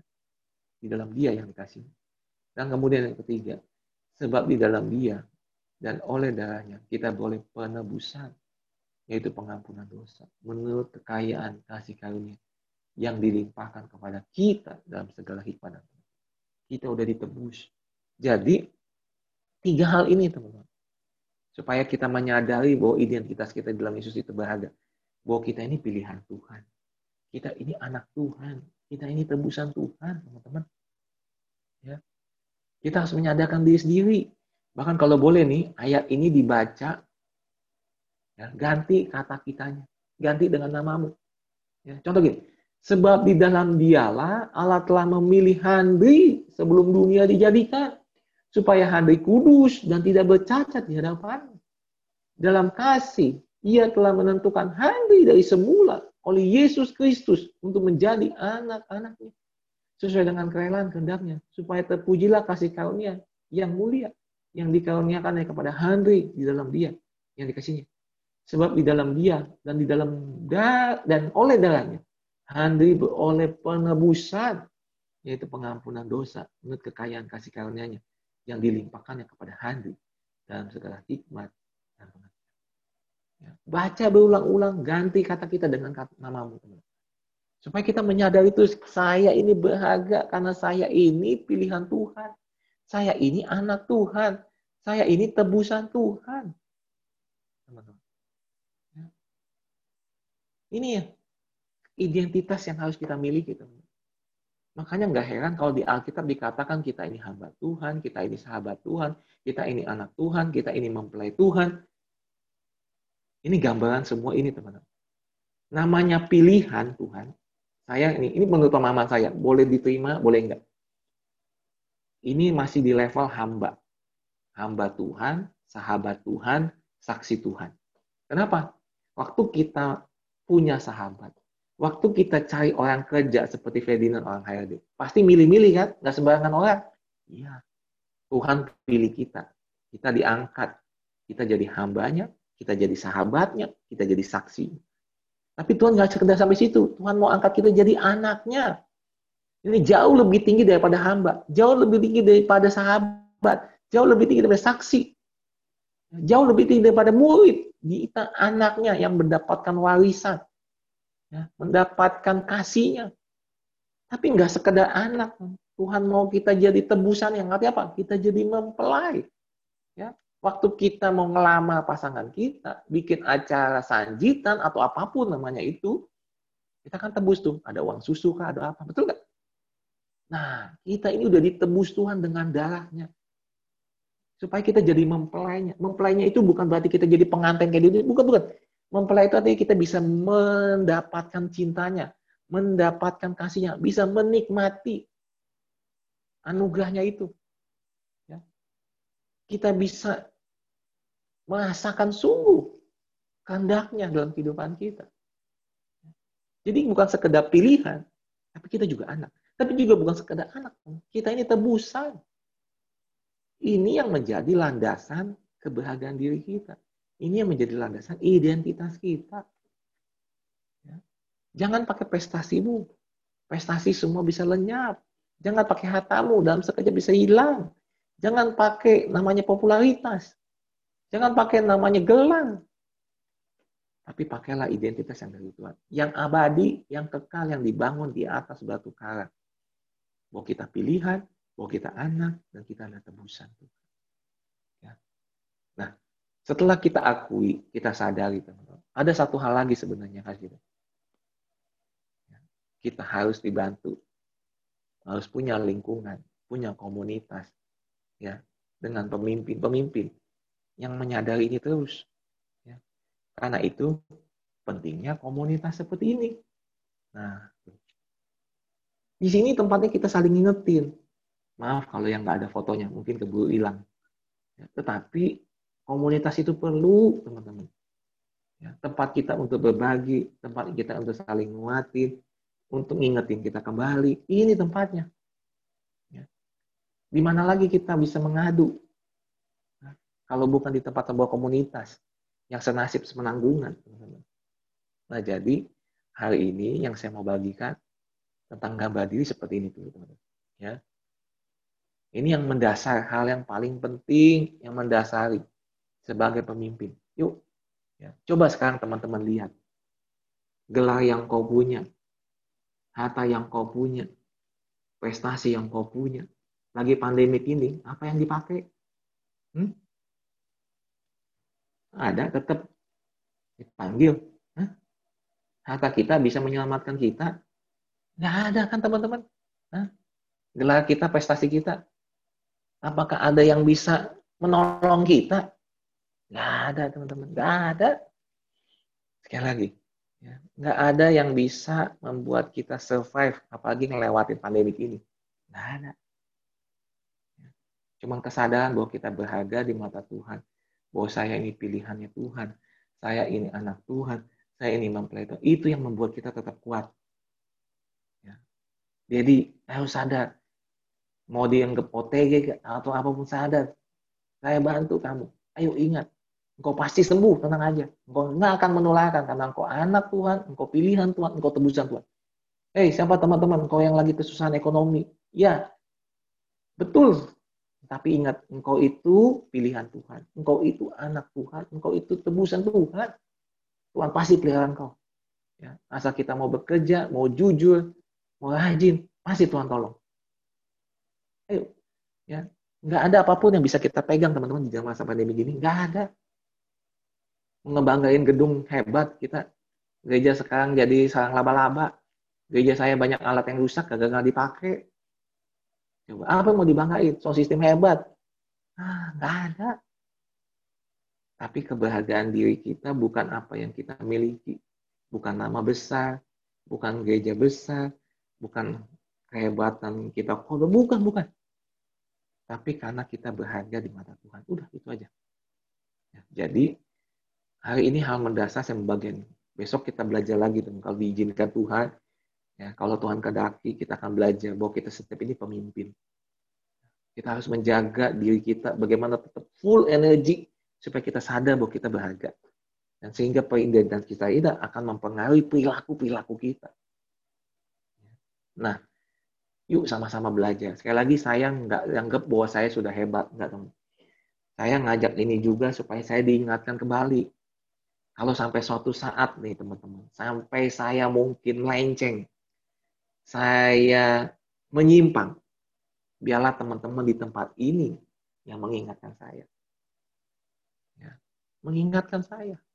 Karena saya nggak menganggap bahwa saya bisa ke sana, belum tentu. Selama saya masih bernafas, teman-teman, saya masih bisa menyimpang. Dan karena itu saya butuh komunitas. Nah, karena itu cukup sampai sini. Yuk sama-sama sharing, ada yang mau menambahkan, ada yang mau bertanya, kita saling tanya jawab. Saya rasa cukup sampai sekian. Thank you. Tante Kati. Oke, okay, thank you Ko Handri. Oke. Okay. Mungkin ada mau sharing nih, teman-teman. Mm -hmm. Saya sih sangat diberkati, maksudnya ada pemahaman yang baru ya, bahwa terkait ini sih yang saya dapatkan dari apa yang tadi sharing apa namanya uh, kita tuh selama ini kurang memahami antara self esteem dengan self confidence. Sebenarnya ini bahasa psikologi sih sebenarnya kalau menurut saya. Iya, Tetapi uh, maknanya sebenarnya ya kalau self esteem itu kan dibilang, dibilang sepikir kayak percaya diri ternyata bukan hanya sekedar percaya diri. Kalau percaya diri itu adalah self confidence gitu kan. Tapi kalau hmm. self esteem ini adalah suatu uh, apa namanya kita tuh punya uh, makna bahwa kita tuh berharga yang ini yang memang yang yang sering kali jauh daripada uh, apa namanya arti yang yang, yang sebenarnya yang kita sama ini tahu. Dan memang itu yang mesti memang mesti mesti kita munculkan di dalam diri kita. Karena memang jujur aja kadang-kadang kan kita pemimpin ini kan gak lepas dari kekurangan lah ya. Kita pasti pernah buat salah ataupun misalnya uh, ya saya pun juga sama kadang-kadang terlalu banyak kelemahan yang memang dikeluarkan dan memang ya jadinya kita tuh katanya pemimpin kok begini gitu. Jadi nanya sama diri kita bener nggak sih ini gue uh, jadi kayak jadi jadi uh, hamba Tuhan dulu lah nggak usah ngomongin anak Tuhan gitu ya karena kan kalau kita hamba kan istilahnya benar-benar mengabdi gitu ngelayanin dia. Cuma gara-gara satu hal kekurangan kita kelemahan kita kadang-kadang ya ya gitu. Memang ketika misalnya uh, ya menariknya yang hari ini kita bahas sih memang saya pun juga sama kadang uh, suka tuh istilahnya ketika istilahnya uh, didapati kekurangan saya uh, biasanya sih temen mereka tuh diam aja tapi begitu di belakang saya ngomongin saya dan dan istilahnya tuh itu saya tuh paling kesel lebih kesel tuh diomongin dari belakang gitu saya tuh hmm. paling nggak suka kalau kamu nggak suka sama saya ngomongin di depan. Ya jadi kalau udah ngomong di belakang terus ini kok Ferdi gini gini gini gini. Nah terus, saya mulai mulai cari tahu nih siapa nih orangnya siapa. Tapi ya dengan ini juga saya diingetin gitu. Maksudnya buat apa gitu? Maksudnya apakah lu merasa lu berharga ketika lu punya nama baik? Tadi kan benar juga gitu saya bukan karena hmm. nama besar bukan karena uh, oh ya lu dianggap udah jadi pester gitu udah jadi uh, youth pester gitu. Nggak nggak begitu. Tapi memang ya kalau memang salah ya kita harus belajar memang ngakuin gitu. Maksudnya itu kelemahan hmm. kelemahan kita dan memang kita harus berubah. Intinya memang harus harus sampai pada pada hal seperti itu. Kadang kan kita sebagai pemimpin sadar aja nggak cukup sih. Menyadari hmm. kesalahan aja sih nggak cukup gitu. Tapi bagaimana kita uh, untuk berjuang gitu untuk keluar dari kelemahan kita. Karena memang ini yang memang mesti apa namanya mesti di ya ya butuh butuh orang-orang yang terdekat sama kita yang tahu banget diri kita gitu. Ketika hmm. misalnya saya saya misalnya tipe yang orang tuh nggak suka diomongin dari belakang dan saya akan cari tahu siapa yang ngomongin saya. Nah itu saya mulai saat ini ya mulai memang sih ya, ya ngerem gitu. Maksudnya oke okay, dia ngomongin saya dan saya cari tahu apa yang diomongin gitu. Maksudnya mm-hmm. saya, saya, saya saya lebih banyak nanya oh ya saya, saya dalam diri saya oh saya begini saya begini saya begini saya begini terus kemudian saya coba mulai belajar untuk untuk apa namanya uh, benar-benar uh, saya tipikalnya gini ketika orang ngomongin saya saya mau bukti saya nggak seperti itu gitu. Dan dan dan balik lagi sih ya itu mirip seperti sebenarnya seperti kain ya. Tadi kalau misalnya dilihat kayak gitu ya uh, apa yang di di di apa dipaparin nama Ko Andri tadi ya seperti kain karena tujuannya supaya dia nggak takut dipersalahkan mulu nggak takut saya tuh nggak takut disalahin mulu terus uh, hidup dengan inian dan dan memang ya benar sih teman-teman baru kita tuh harus harus harus belajar lah bahwa memang setiap kita nggak mudah memang menjadi apa namanya menjadi pelayan Tuhan khususnya ya.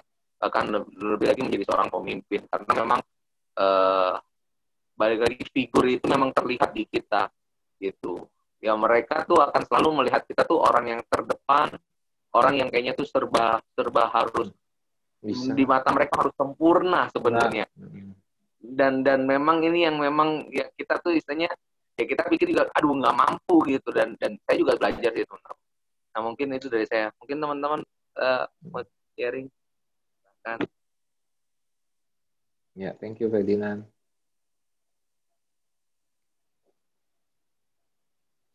William, Will, punya cerita Will? Belum dulu kok. Fokus dulu boleh fokus. William malu-malu kucing dia. Dia malu-malu kucing. Ini sesi khusus kayaknya bareng sama Kokri Star baru cerita. Hmm. Ngomong aja nggak apa-apa, we. Aduh, ngomong apa ya kok ya? Hmm. Sebenarnya juga belajar baru juga sih kalau di sini. Maksudnya untuk masalah gambar diri karena ya mungkin masih seenggak mungkin masih samar-samar sih. Maksudnya masih mencari. Hmm. Sebenarnya sih seperti itu sih. Kadang kan emang emang mempertahankan itu kan sulit kok untuk hmm. mempertahankan hidup benar itu sulit. Makanya maksudnya setiap hari itu masih mencoba untuk uh, berusaha lah untuk menjadi baik. Cuman kadang orang melihatnya berbeda gitu. Seperti itu sih semua.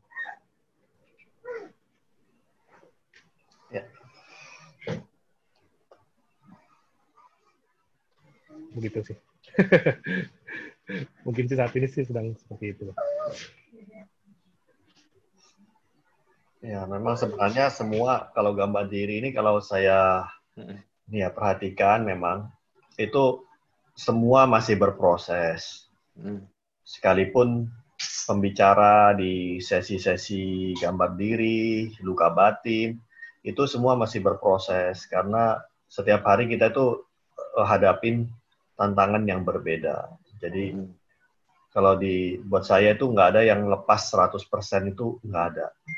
Karena setiap mungkin kita hari ini lepas di area yang satu, tapi di nanti di next session lagi, hmm. oh ketemu lagi, oh ternyata saya punya saya punya bagian part yang ini lagi di gambar diri saya yang belum pulih. Hmm. Jadi, oh saya tahu di sini saya harus pulih. Nah saat pulih yang sini, kadang yang lama kembali lagi bisa bisa kan alam bawah sadar kita tuh bisa bisa lakuin lagi gitu loh. Balik lagi betul. Pak. Ya, sekalipun itu mungkin nggak sefatal dulu ya. Kalau dulu kan misalnya nih kita benar-benar ngejar materi misalnya, ngejar jabatan lah misalnya, ngejar ngejar uh, ya sesuatu untuk seperti tadi untuk membangun membangun image kita. Kejar mati. Tapi kalau setelah kita mengikuti sesi gambar diri, kita mendapatkan pemahaman yang benar tentang gambar diri, kita bisa mulai rem. Oh, hmm. ternyata hmm. saya selama ini uh, membangun gambar diri saya itu salah. Gitu. Hmm. Nah, kita sudah mulai bisa bisa rubah tata bangunan kita, kita bisa rubah. Nah, tetapi dalam dalam kita membangun kembali dengan benar, me, apa ya rekonstruksi kembali bangunan itu, ya terkadang masih ada hal-hal tertentu yang masih bocor gitu. Ya. Karena itu lewat lewat apa ya lewat firman, lewat persekutuan kita tuh semakin bisa ya. maksudnya kelihatan yang ini perlu ditambah lagi nih. Kadang kita nggak lihat tapi orang dekat kita lihat. Hmm. Kadang juga saya masih diingetin sama istri saya, bahkan anak saya sekalipun di area-area yang saya masih belum belum sepenuhnya pulih di gambar diri itu. Dan saya tahu semua berproses sampai kita ketemu sama Tuhan. Cuma jangan maksudnya jatuh bangun jatuh bangun terus di di area itu. Kita harus kita harus bangkit gitu. Kita nggak boleh ngomong bahwa iya gue ini manusia gue terbatas. Kita juga harus menyerahkan kepada Tuhan itu kan kasih karunia Tuhan. Tetapi bagian kita adalah kita menyadari dulu gitu bahwa kita lemahnya di sini ada area-area ini yang kita harus perbaiki. Bukan artinya ya udah gue manusia, gue lemah, gue nggak bisa menang, gue nggak akan bisa sempurna, enggak. Tetapi kita tetap berusaha dengan kasih karunia Tuhan. Itu kalau uh, apa saya mau mau sharing sedikit tentang itu aja. Thank you, Prof. Oke. Okay. Yang lain ada yang mau sharing? Ini Ferdinand, aku dikasih buku ini nih. Udah pernah baca belum? Psikologi positif. Andre, dari imam itu ya? Imam ya. Tiadi Arif bukan? Iya. Ya imam itu, itu dekan saya dulu. Oh iya, ini Kristen kan ya? ya. Ada iya, ayat-ayat ya, psikolog kepribadian. Ya. Ini aku ya, dari mana Bandung dia. Dia mana ya. Bandung. Itu dekan Jadi, saya dulu. Oh. Pernah baca sih, pernah baca. Pernah baca ya? Nah, lagi dikasih nah, bukunya, sampai baca katanya. Itu. Katanya buat ya proses tentang gambar diri, ya, tentang apa, apa gitu. Dia ada kupat apa kupas gitu, bagus katanya. Nanti saya coba baca lagi. Baru dikasih tuh hari Minggu kemarin. Yeah. Mm -mm. Oh.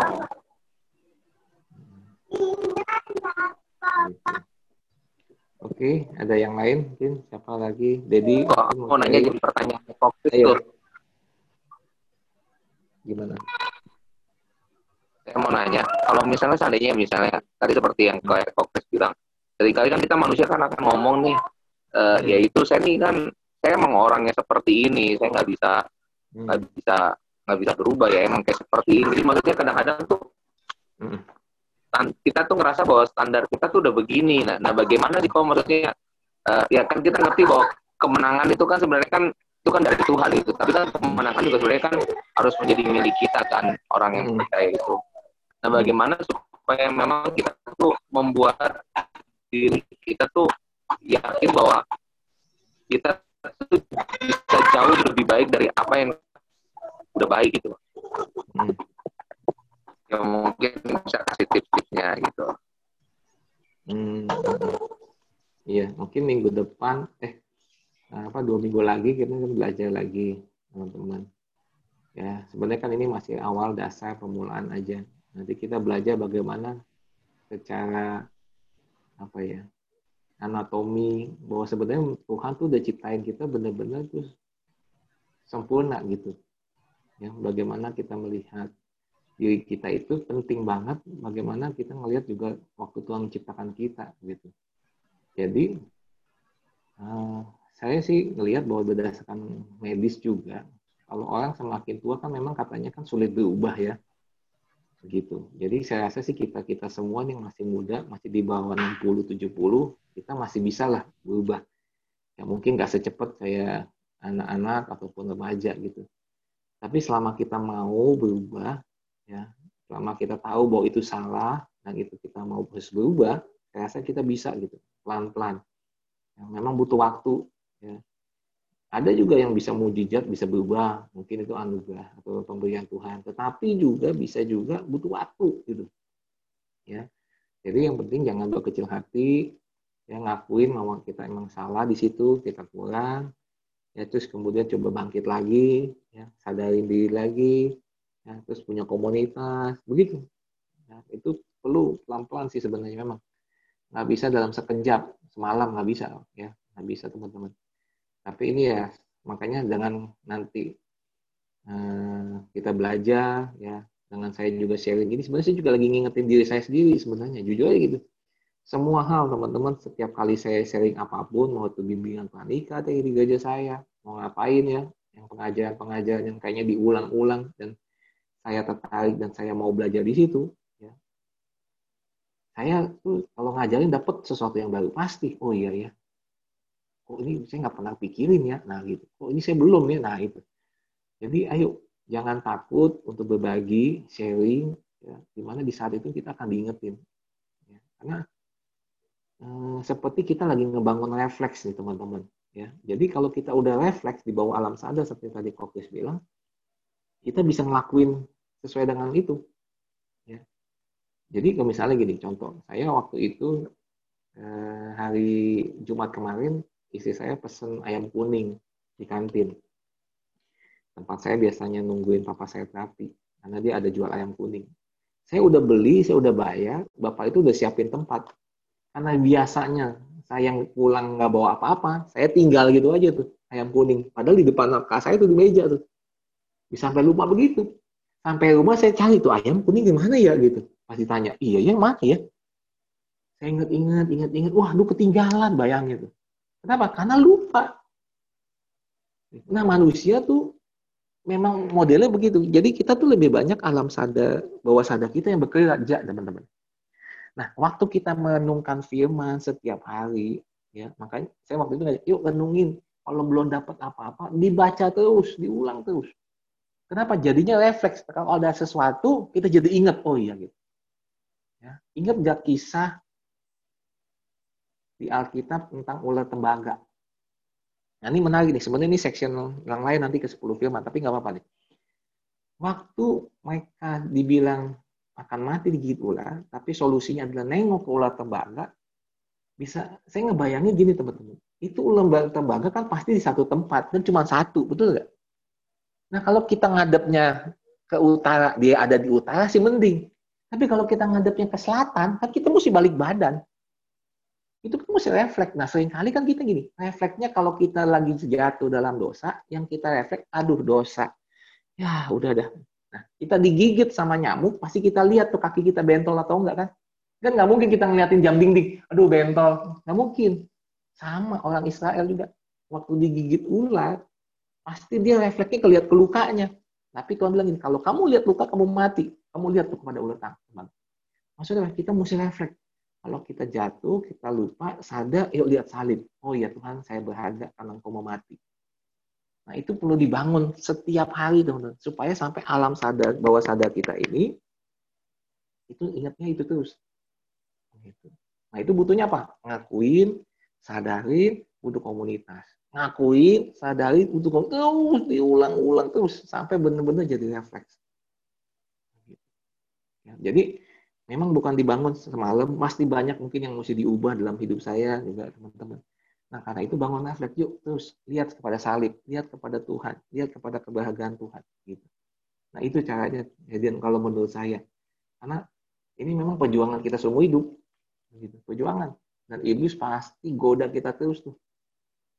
Ya, lihat aja nih waktu Yesus digoda. Semuanya berhubungan dengan percayaan diri.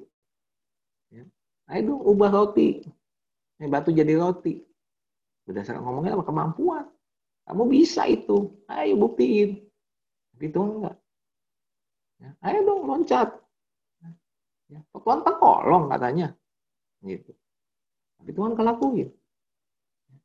Ayo, kamu nyembah saya. Saya kasih semuanya. Itu semua juga percaya diri. Apa yang kamu bisa, apa yang kamu mampu. Tapi Tuhan enggak lakuin. Nah itu teman-teman, jadi kita perlu belajar ke situ juga. Karena godaan iblis pasti godain kita begitu. Harta, tata, wanita lah, atau apa pun. Waduh, membuat kita lupa. Semuanya bukan karena kita, tapi karena Tuhan. gitu. Ya, itu sih menurut saya itu nanti kita belajar lagi sama-sama teman-teman. Ya, saya sekali lagi saya cuma berbagi, nggak bermaksud bahwa saya menggurui. Ya, ya teman-teman mau terima, boleh nggak terima juga nggak apa-apa gitu tapi saya sih rindunya kita sama-sama belajar yuk ya saling ngingetin yang udah belajar ini ya someday suatu hari nanti ya saling ngingetin lah kita itu apa yang udah kita pelajari gitu. oke saya rasa itu dulu mungkin yang lain mungkin mau nanya nambahin silakan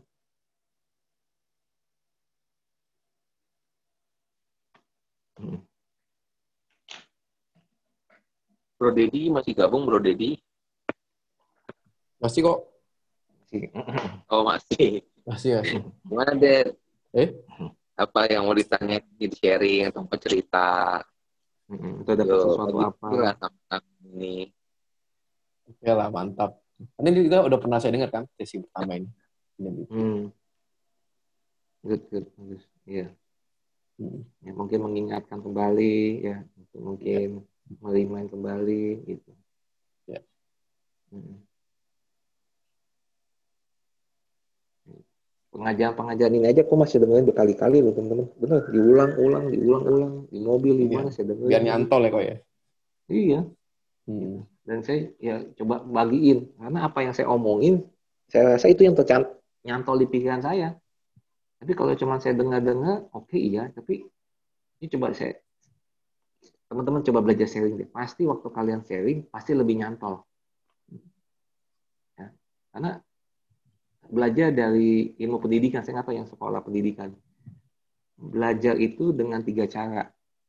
Kinestetik, ya, dengan audible, dengan satu auditory. Ya. Belajar itu cara paling efektif dengan bukan hanya melihat, tapi mendengar, melakukan, memperkatakan. Itu jauh lebih cepat dibandingkan cuma dengar doang, atau cuma lihat doang. Enggak. Coba lakuin. Coba perkatakan. Itu jauh lebih cepat teman itu proses belajar ya. Jadi makanya kita kenapa nggak heran di sekolah sekarang lebih banyak ada kegiatan-kegiatan ya. Terus kita di camp-camp ada simulasi ada nah itu itu proses belajar sebenarnya. Ya. Nah, jadi kita lakuin itu aja. Dengar coba lakuin perkatakan nah, kerjakan. Sharing lagi. sharing lagi betul gitu. Ya gitu itu aja Oke. Oke kok. Mm -hmm. Nanti kita hujan akan ya? lanjut. Iya. Iya hujan. Di sana hujan ya? Semua hujan ya? Hujan ini gede juga. Tangerang juga hujan. Mm -hmm. Oke. Okay. Kita berdoa ya supaya ini katanya yang satu satu lampa udah penuh. Mm -hmm. Katanya begitu ya di WA WA. WA-nya nyampe juga ya? iya nyampe. Videonya Arya Bima nih. Hmm. Ya udah. Oke. Okay. Ya, kalian pada di rumah semua, udah aman ya. Saya belum, dia masih jalan pulang. Aduh, semangat Bang Terus, terus nih. Apa terus? Iya, gitu terus uh... gitu. Nah, apa dah. Coba kita jalan pelan-pelan. Ya pulang. Oke. Okay. Apa sayang? Hmm? Kita nanti tetap ini apa namanya setiap dua minggu tetap akan ada lagi ya teman-teman. Uh, harapan saya teman-teman jangan uh, keluar dari komunitas ini karena memang kita udah bangun. Jadi memang waktu bangun-bangun awal ya memang ya nggak nggak begitu banyak gitu orang akan gabung. Tapi kalau misalnya kita udah uh, konsisten tetap melakukannya, saya yakin sih mereka juga akan bertanda tanya gitu loh. Ini ini apa nih? Purpose of itu tentang apa? Apakah memang hanya pemuritan aja? Dan ternyata kan kita nggak hanya model pemuritan karena kan kita nggak mau bangun pengetahuan gitu ya